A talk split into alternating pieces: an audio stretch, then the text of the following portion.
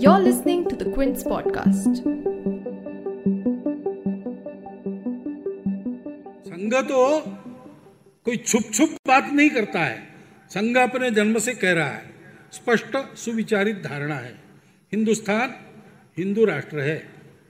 जैसे एक शब्द चला पिछले साल, लिंचिंग। ये क्या हमारे यहाँ होता था कभी? ये थे राष्ट्रीय स्वयंसेवक संघ के सरसंघ चालक मोहन भागवत, जो आरएसएस के स्थापना दिवस पर अपनी तकरीर कर रहे थे।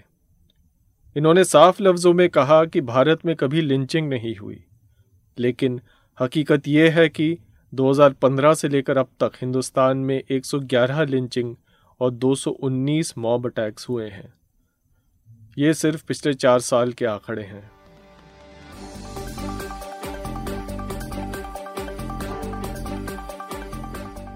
आप सुन रहे हैं द बिग स्टोरी पॉडकास्ट और मैं हूँ आपका होस्ट आदित्य मेनन। आज हम सरसंघ चालक मोहन भागवत के भाषण और भाषण में छिपी हुई सियासत पर बात करेंगे। आप मोहन भागवत के बयान भी सुनेंगे और ये भी सुनेंगे कि उनके भाषण पर विपक्ष का क्या कहना है। ये भाषण मोहन भागवत ने विजयदशमी के अवसर पर दिया जो आरएसएस का स्थापना दिवस भी है। संघ की रिवायत है कि विजयदशमी पर दी हुई तकरीर में सरसंघ चालक देश और ख़ास तौर पर हिंदू समाज के मौजूदा हालात पर अपनी राय रखते हैं। यूँ तो अपने पैंसठ मिनट के भाषण में उन्होंने राष्ट्रीय सुरक्षा से लेकर पारिवारिक संबंधों तक तमाम मुद्दों पर अपनी राय रखी। हम अपना फोकस लिंचिंग पर दिए गए उनके बयां पर रखते हैं। पहले सुनते हैं उन्होंने दरअसल कहा हमारे यहाँ होता था कभी?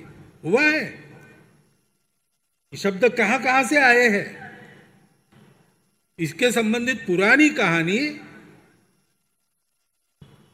तो एक बाहर बाहर जो धर्म ग्रंथ तैयार हुआ, उससे मिलती है कि एक महिला को ऐसे ही पत्थरों से मारने के लिए जुट गए एक गाँव के लोग। तो वहाँ ईसा मसीह पहुँचे और उन्होंने कहा कि इसको पापी है, इसलिए आप पत्थर मार रहे तो ठीक है, मारो, लेकिन जो जिसने पाप न किया हो, वो पहला पत्थर उठाए। तो सब लोगों को ध्यान में अपनी गलती आई। तो ये घटनाएँ कहाँ की है, जहाँ की है, वहाँ उसके लिए शब्द है। हमारे यहाँ ऐसा कुछ हुआ नहीं। मोहन भागवत किन ग्रंथों की बात कर रहे हैं, ये भी साफ़ हो गया जब उन्होंने ईसा मसीह का ज़िक्र किया। अब ईसा मसीह का क्रिश्चियनिटी और इस्लाम दोनों में काफ़ी ऊँचा दर्जा है।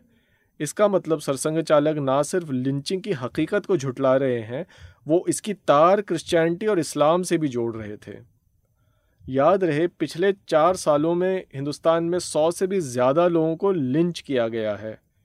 इन सब वारदातों की पूरी जानकारी आपको हमारे ट्रैकर लिंचिस्तान में मिल जाएगी। गौरतलब है कि लिंचिंग के ज़्यादातर शिकार मुसलमान रहे हैं। तो मोहन भागवत के बयां की सियासी अहमियत क्या है? हाल में संघ की कोशिश रही है कि खुद को एक इंक्लूसिव संगठन की तरह पेश करें। इसी सिलसिले में मोहन भागवत ने जमीयत हिंद के रहनुमा मौलाना अरशद मदनी से मुलाकात की। मुलाकात के बाद मौलाना मदनी ने कहा कि संघ अपनी हिंदू राष्ट्र के मकसद से हटने को तैयार है। लगता है मौलाना मदनी की उम्मीदें रंग नहीं लाई। विजयदशमी के दिन अपने भाषण में मोहन भागवत ने साफ़ लफ्ज़ों में कहा कि भारत एक हिंदू राष्ट्र है। हिंदू राष्ट्र और लिंचिंग को लेकर मोहन भागवत के बयां से ये बात तो ज़ाहिर होती है कि संघ की बुनियादी सोच में कोई ख़ास तब्दीली नहीं आई है। सुनिए इस पर ऑल इंडिया इमाम एसोसिएशन के मौलाना साजिद रशदी ने क्या कहा। बात आरएसएस की नहीं है, बात उस सोच की है जिस सोच की वजह से ये मॉब लिंचिंग हो रही है। इसके पीछे की जब वजूहत हम जानने की कोशिश करते हैं तो पता ये चलता है कि संघ और इस जैसी जो तंजीमें हैं, हिंदू तंजीमें वही इसके पीछे काम कर रही हैं। सवाल ये है कि आप ऐसी सोच को इस देश के अंदर लाते क्यों हैं? कभी आप कहते हैं कि ये हिंदू राष्ट्र है। कभी आप आप कहते हैं कि इस देश में रहने वाला हर आदमी हिंदू है। कभी आप कहते हैं कि मुसलमान के बगैर जो है हिंदुस्तान का तस्वुर नहीं हो सकता। ये इस तरह के जो बयान आपके उल्टे सीधे आते हैं, आपका अपना मौक़ क्या है? आप आप उसको वाजे नहीं कर पा रहे हैं कि भाई आप चाहते क्या हैं?